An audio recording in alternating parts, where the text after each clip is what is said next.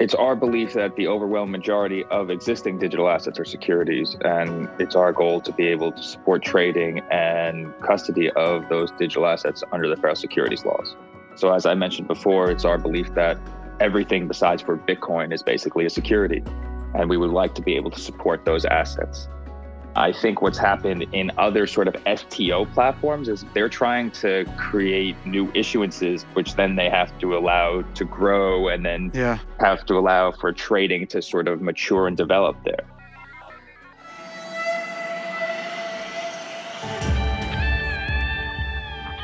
Good morning, good afternoon, good evening, everyone. What is up? I am your host, Charlie Shrem, and you're listening and watching another epic episode of The Charlie Shrem Show where together, you and I, we sit back, relax, and twice a week we dive deep with some of Bitcoin and crypto's most influential leaders, those who are trailblazing, trendsetters, building out all the cool technologies and products that we're seeing today, those who are joining us who are coming from different industries, coming with their experience, their their expertise, all their education, connections, relationships, trust, and everything like that into our industry to help us get to the next level.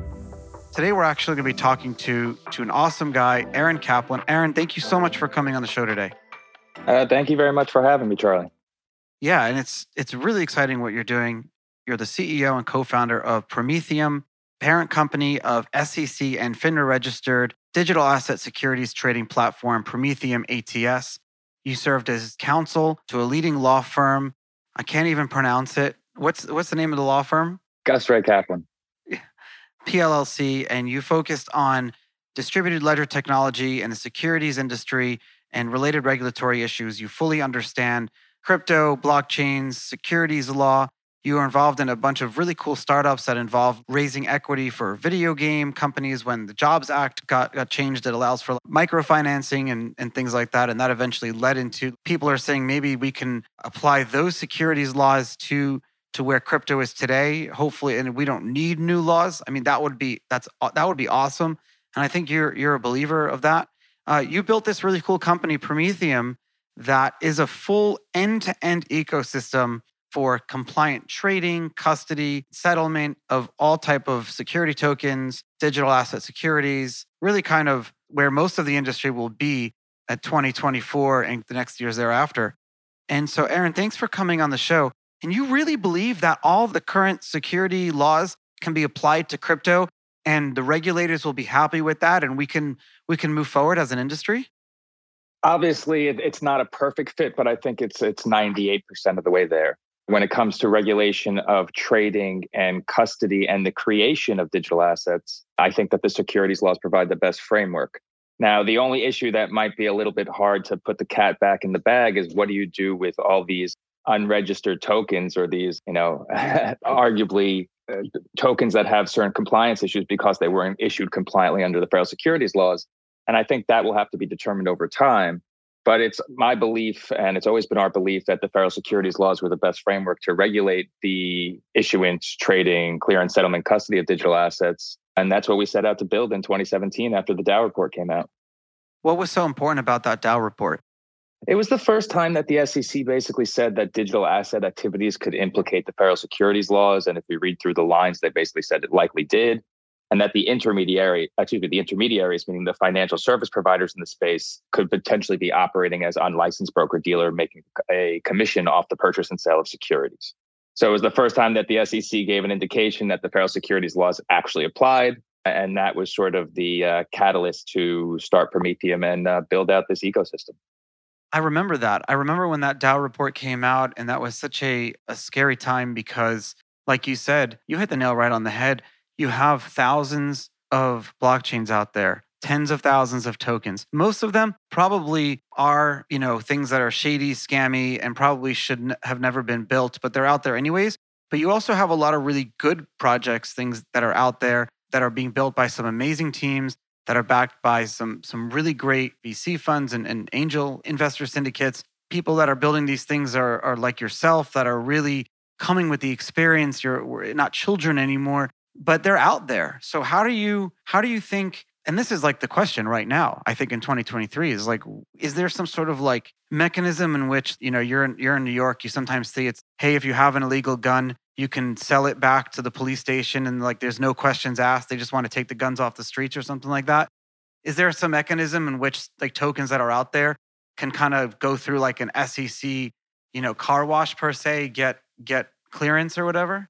I think that's probably the hardest component of it let's take the existing tokens and their status as as how they would sort of reverse engineer registration under the securities laws because i think that's an issue that will be played out over time. But when it comes to the actual life cycle of a trade the trading the settlement and the custody of digital assets uh, i think that there's significant clarity and the overall majority of the existing federal securities laws will be perfectly suited to uh, or are perfectly suited to regulate those activities uh, I think what we've seen in the space is a lot of the issues arose from the actual trading venues and the custodial venues and potential, you know, conflicts of interest, excessive risk, uh, commingling, et cetera. Uh, and I think that the best way to move forward and sort of, uh, I guess people might argue that we're out of the crypto winter in some capacity uh, because of the, you know, the run that's been in the past uh, couple months. But yeah. I think it's the best way forward for the investing public to feel comfortable participating in the space because uh, one of the biggest issues is that you're a real industry if you're gaining or losing money not based on your own decisions, but because the financial intermediary you're using uh, goes belly up. So there needs to be compliant trading venues and custodial venues for digital assets under the securities laws, which I think is happening the SEC has come out with releases for the trading of digital assets under the three step release and the custody of digital assets under the special purpose broker dealer release, which is, I think, where on the special purpose broker dealer side, where you'll have the uh, most significant significant movement in the coming months with uh, sort of this transition away from the wild west crypto financial services ecosystem to one regulated under the securities laws. So I guess I want to take a step back here and understand how this all works. It's like where we people do this like back of the napkin how we test for a token to try to figure out if something's a security. I think like the whole that whole way of thinking is wrong right? It's not that something is or isn't a security. It's it's more involved in the funds flow process right? And it's it's this whole other thing and there's so much that i don't know. I don't even know where to start and ask the question. But with you having a full end-to-end solution, is that will that help projects actually launch in a fully compliant way and make their tokens tradable at the same time? So let me let me qualify that. We have Prometheum ATS is licensed as an ATS to publicly trade digital asset securities. Another one of our subsidiaries, Prometheum Capital, is in the process of becoming a special purpose broker dealer and obtaining the license. Uh, we hope to be the first one to obtain that license in the space. And once we have the special purpose broker dealer license, we'll be able to list, or I should say, support trading because it's an ATS, it's not an exchange. Uh, that's a legal technicality. You'll be able to support trading of digital assets publicly, and then you'll also be able to custody those digital assets and settle the digital asset transactions that occur on your ATS. So at that point, you have built a compliant market infrastructure that will allow for trading and custody of digital assets to occur compliantly under the federal securities laws. Uh, and I think that's a major step forward because uh, what we've seen in the industry is a major, I guess you would say, a, a lot of uh, stick without so much carrot. And uh, I think we're all aware that there was a lot of nefarious activities. But when you yeah. have uh, as some people have said, uh, regulation by a thousand cuts. It, sometimes it's hard to see the light unless you have a carrot. And I think people being approved as a special purpose broker dealer, particularly with the proposed change to the custody rule when it comes to crypto assets, is really the pathway forward for compliant custody of digital asset securities or digital assets, I should say, and also a means by which that larger institutions can feel comfortable participating in the space. That's that's the whole thing. Institutions. Yeah, you think? I think that leads to the next wave of institutional adoption. Now, we used to like, you know, the industry used to think, oh, you have a wave of institutional adoption that leads to the next crypto spring. Now, obviously, it has, hasn't played out this time, right? But at the same time, I think that there's major institutions that are sitting on the sidelines and are just a little bit concerned from a regulatory or compliance risk standpoint. That's sort of like that last little bit that prevents them from participating in the space. And if you're able to overcome that by building sort of that compliant infrastructure that allows legacy finance or you know Wall Street to participate in the digital asset space compliantly, it's really a powerful step forward. And bringing it all together by having this carrot, by having this compliant venue for custody of digital asset under the under securities laws, meaning a special purpose broker dealer, I think that it, it'll be a significant, significant step in in the progress when it comes to what people would argue is a lack of regulatory clarity when it comes to regulation of the space. So it's like it's not just someone going out and buying tokens. This will allow folks that have their money in 401ks and IRAs, but also larger institutions like family offices. It gives them a way to hold crypto and certain type of crypto on their balance sheets what are we going through this, this past like year? We've been going through this like balance sheet run. You know, from we're all looking at our bank's balance sheets now. Where's our banks holding their money? You know, and we're seeing all these bank runs and things like that. In crypto, we saw the same thing eight months ago. It's, it was the same essential thing. But that that gives me a thought. Do you think some of these crypto intermediaries that went belly up wouldn't have gone belly up if the transparency about what was being done with their assets had to be like more front and center? And that that would have come with regulation right? Because in securities it's very regulated like what you tell the investor and how the information is displayed. That's part of the laws. Sure. So you have the disclosure component in what has to be told to an investor when making an investment decision, uh, whether it's a primary or a secondary issuance. And that's often taken care of in the registration component there. Now, beyond that, if you follow Chairman Gensler's arguments, right, and if we play this out, Chairman Gensler has said that the overwhelming majority of digital assets are securities, and that essentially there is no need for new legislation, as he believes, or he's he's intimated that essentially the federal securities laws are perfectly suited to regulate digital assets. I agree with both those statements. The issue is is that okay, if the, the overwhelming majority of digital assets are securities, so you need a place to compliantly trade these digital assets. And that would occur on what I would say if it's a security, it would have to be on an ATS, meaning an ah. alternative trading system or an exchange. But, but that's just the first part because you can't have trading unless you have a compliant means of custody and settlement of those trades, right? Of those assets and trades. So, in order for really the industry to move forward, you don't just need the ATS, which there there exists ATS out there, a few, you know, not many that can publicly trade digital asset securities, but they don't have the counterpart on the custody side that would allow them to actually flourish and properly trade those digital assets. And that's why I think that uh, having the special purpose broker dealer is basically, uh, to use a, a, bit of a cliche term, the genesis of this this massive, tra- this like major transition away from uh, the intermediaries that have operated in gray areas or outside the law or as money service bureaus uh, to ones that are actually regulated under the securities laws, where actually investors could be protected and everything else can occur that will allow the industry to mature and get that institutional participation to occur. Not only that, and and this is the the one exciting thing that you probably haven't mentioned yet is that you'll be able to connect to the legacy financial system in a much more comfortable way where the banks will be okay with it. Right now, as an American crypto holder, other than Coinbase, there's almost no way to buy and sell crypto right now. Bitcoin and crypto, how do you I mean, someone tell me. There's there's almost it's impossible. So you have one monopolized player. And so now with you, do you think that you'll be able to to to allow people once you launch to trade which I guess Bitcoin and maybe Ethereum that are okay, we know they're not securities or whatever? the way I think about it is you have to put Bitcoin in its own category. I think beyond that, everything that is a smart contract based network token, meaning ETH and its progeny, all qualify as securities in my mind. And Chairman Gensler has mentioned that uh, you know the transition to proof of stake makes Ethereum more likely to be a security. Yada yada yada. Uh, I, I, that's funny. I made a Seinfeld reference by accident. Yeah, that's okay. um, but, but uh, essentially, I think that if we take at everything besides for Bitcoin and assume that those are securities, essentially we should be able to support all those assets. And I think that actually having a compliant venue that's regulated under the securities laws basically eliminates a lot of the concerns that, like you mentioned, on the banking side it has, and, and also on the institutional side, because there you know that there's proper compliance and licensing, and not just that, but proper oversight.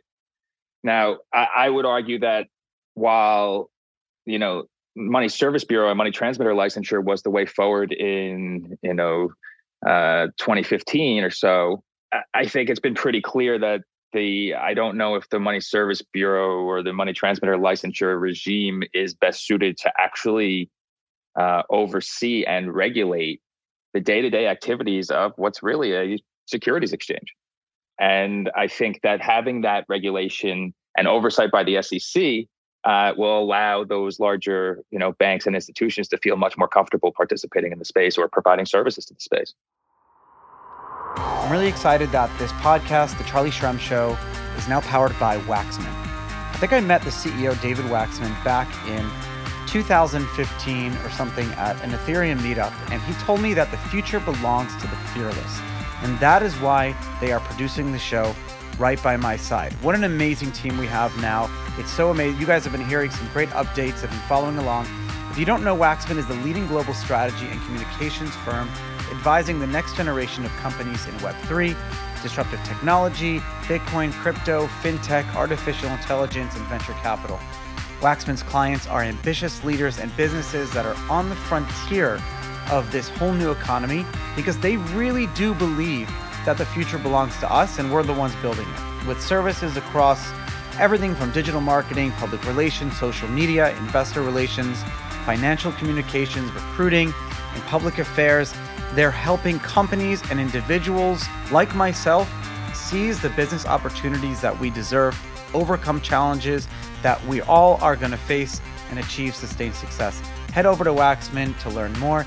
You guys are going to love them. We have them in the show notes. Check it all out. It's W A C H S M A N dot com. That's W A C H S M A N dot com.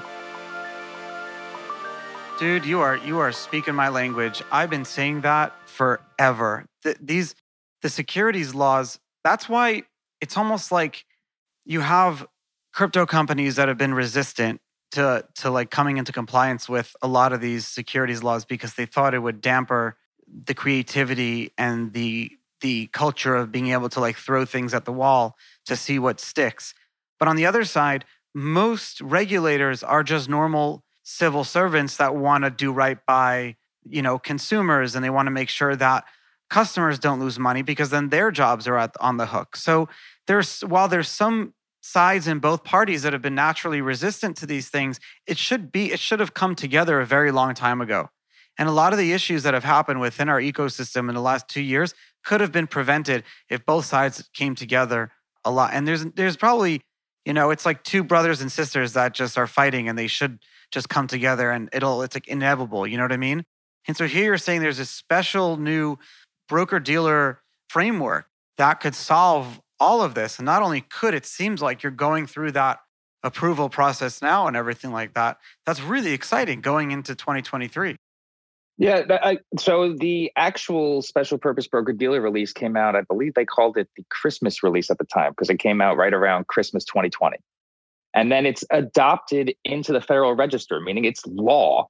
It's in April 2021. So this has existed, but I would say that the the mentality and the focus wasn't on the potential regulatory components uh, because of how I guess you would argue that just regulation and business plays out in general in the normal course of action. I mean, the industry at one point argued that regulation kills innovation, but essentially they had runaway quote unquote innovation, which basically almost caused the industry to commit harakiri. Uh, and as a result, now you have regulation and they say, oh, we have death by a thousand cuts in regulation. But for a long time, you were able to sort of have a hall pass.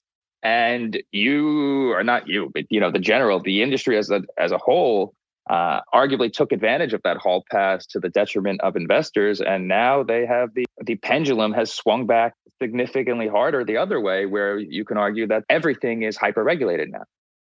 You are so right in what you're saying. You're you're hitting the nail right on the head of like you're describing you know like the 2017 to 2021 years it's like we took we definitely took advantage as a, as an industry and we're seeing that that play out now because the the wheels of justice are slow and i'm a, I'm a perfect example of that and so here we are at this like culmination now And it's cool because FINRA started as a self regulatory body that was absorbed into a quasi government like type of regulator too. So isn't it like almost kind of cool that was uh, uh that that's how that's where it's turning out?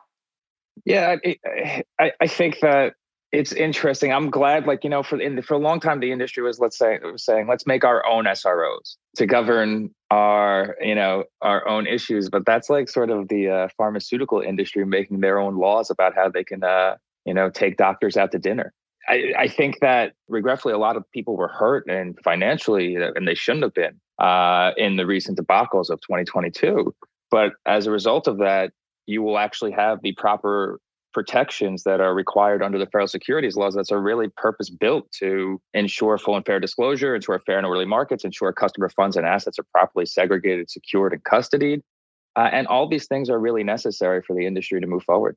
Yeah, there's a reason that all these things need to exist. I, I have to ask you spent your career on Wall Street, securities law, various startups, and, and you fully understand what attracted you to, to digital assets. Not only like attracted you to it, but like take its biggest problem right now and try to like spin it into building out this Wall Street 2.0, if you will.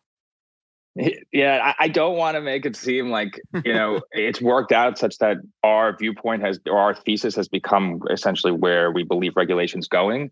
But when we started and we were saying, you know, uh, when we were in, started in the space in 2013, 2014, essentially everyone thought we were crazy.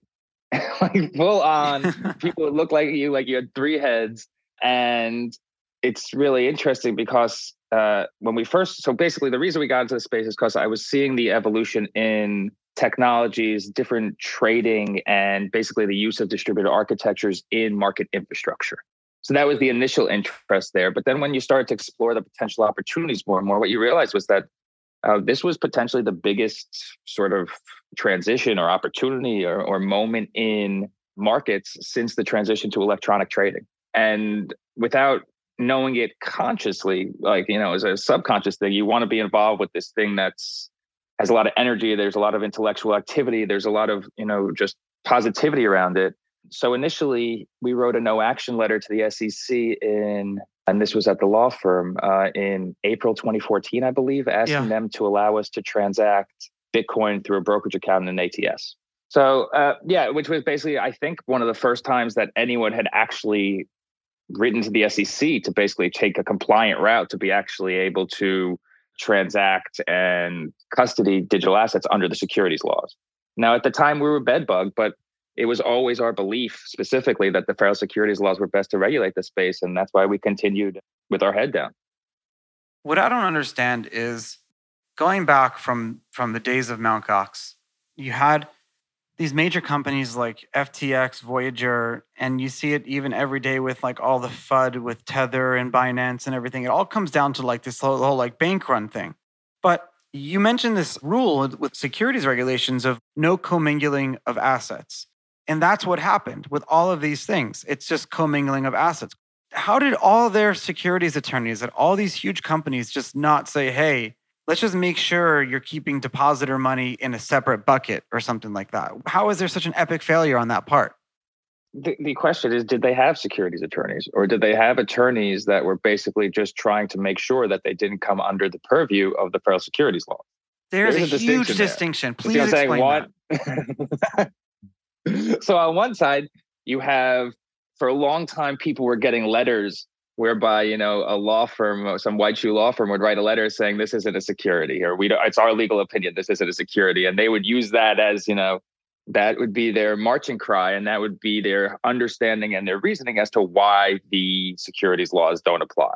Now mm-hmm. that's a potential ancillary security attorney at best. I mean, that's not actually a um, securities attorney who's dealing with the day to day activity, the molecular activities of broker dealers, of clearing firms, et cetera. So I don't know if those people necessarily had the experience. And it was more a question of how do we avoid coming under the purview of the federal securities laws instead of saying, oh, how yeah. do we basically integrate the, you know, the the lessons and the, you know, the generations of experience and time tested rules of the securities laws in order to actually protect investors because I think we could probably agree that for a long time the idea was not how to protect investors; it was how to make Yeah. money hand over fist. Yeah, that's true. Well, now we've all grown up, and hopefully, with the launch of Prometheum, we can show that we're ready for the next level. And so, if you're a project out there and you have like a really good idea to launch some some decentralized mechanism for insurance, and you have like a incentive layer that involves a token, is it possible to even do that with Prometheum now? Like, what would what rules would you have to follow? Like, how would you deal with token economics and things like that? Investing. There's a lot of interesting points there. Uh, In a different lifetime, Prometheum was one of the first companies to file a Reg A Plus for a token. Oh, very cool. uh, maybe four or five. Yeah, but uh, we sort of got bed bugged there. But I think that there is a legal compliant methodology by which you can register a digital asset. So, to in my in that estimate there, the question is is how do you properly register or choose an exemption for under the securities laws that basically allows you to, I guess, be compliant with the creation of your asset? You could do that through an S1. You could do that through a Reg A plus. Uh, you probably want to do it through some sort of regulation Yeah. or exemption that gives you the ability to publicly trade those assets. That's what's really important because it's not just the issuance; it's actually allowing for secondary trading of that asset, right? So that I think is important there. But I believe last week there was something in the news about a I don't know what it was. It was a fractionalized art project, maybe getting approved for a There's A well, yeah, you have like Masterworks and things like that, and then you have I don't know if you've heard of INX. They have like a, a similar company like you. They're an ATS and a broker dealer that allows for like the launch of security tokens. We've had them on a show too, and they're really cool. And so I'm excited to see more and more. You you guys are doing this in a in a very different way, which I really like. If you go to stomarket.com, there's like a few hundred security tokens out there that are really cool, but there still isn't the volume. Why? Is like how do you attract the same volume that you see on decentralized exchanges? You you need to be able to accept like very frictionless methods for having new customers and accepting capital from all over the world. Right. I, I would say that Prometheum has a bit of a distinction there in that it's our belief that the overwhelming majority of existing digital assets are securities, and it's our goal to be able to support trading and custody of those digital assets under the federal securities laws. So, as I mentioned before, it's our belief that everything besides for Bitcoin is basically a security, and we would like to be able to support those assets. I think what's happened in other sort of STO platforms is they're trying to create new issuances, which then they have to allow to grow and then Yeah. have to allow for trading to sort of mature and develop there. There's a lot of digital assets that have a lot of trading going on, in my opinion, in, in a pseudo or non-compliant manner, and we'll be able to service that in a compliant manner. Whereas I think on the other side, basically people are issuing what I would call uh, tokenized securities, which is basically a security that's issued, like you know, a traditional equity or the like, that's issued via Yeah. cryptographic token, as opposed to a cryptographic token that has a utility that actually is also just a security because it's a you know it, it qualifies under the Howey test. Tokenized treasury bills. That's what that's what everyone wants right now. They pay 5%. Aaron, thank you. Thank you so much for taking the time and, and coming on the show today and, and tell us what you got going on with, with Prometheum and your background. And honestly, personally, made me very optimistic about the future because I don't come across companies like you very often. I've done 365 episodes. You're probably one of two or three companies that you know what you're talking about. And I like that you're going from the most strict way down instead of like from the, hey, let's figure out how to like not be a security token. Oh, I appreciate it, and I would say just in the next, you know, five, ten years, what we'll see happen is just the development of a national market system for digital assets, Amazing. and this is hopefully the, uh, you know, the genesis of that process and the transition away from the uh, wild west crypto financial services infrastructure to one that's regulated under the securities law, such that people could be properly protected. You said it. You said it right there. Well, thank you again. And I'll talk to everyone soon.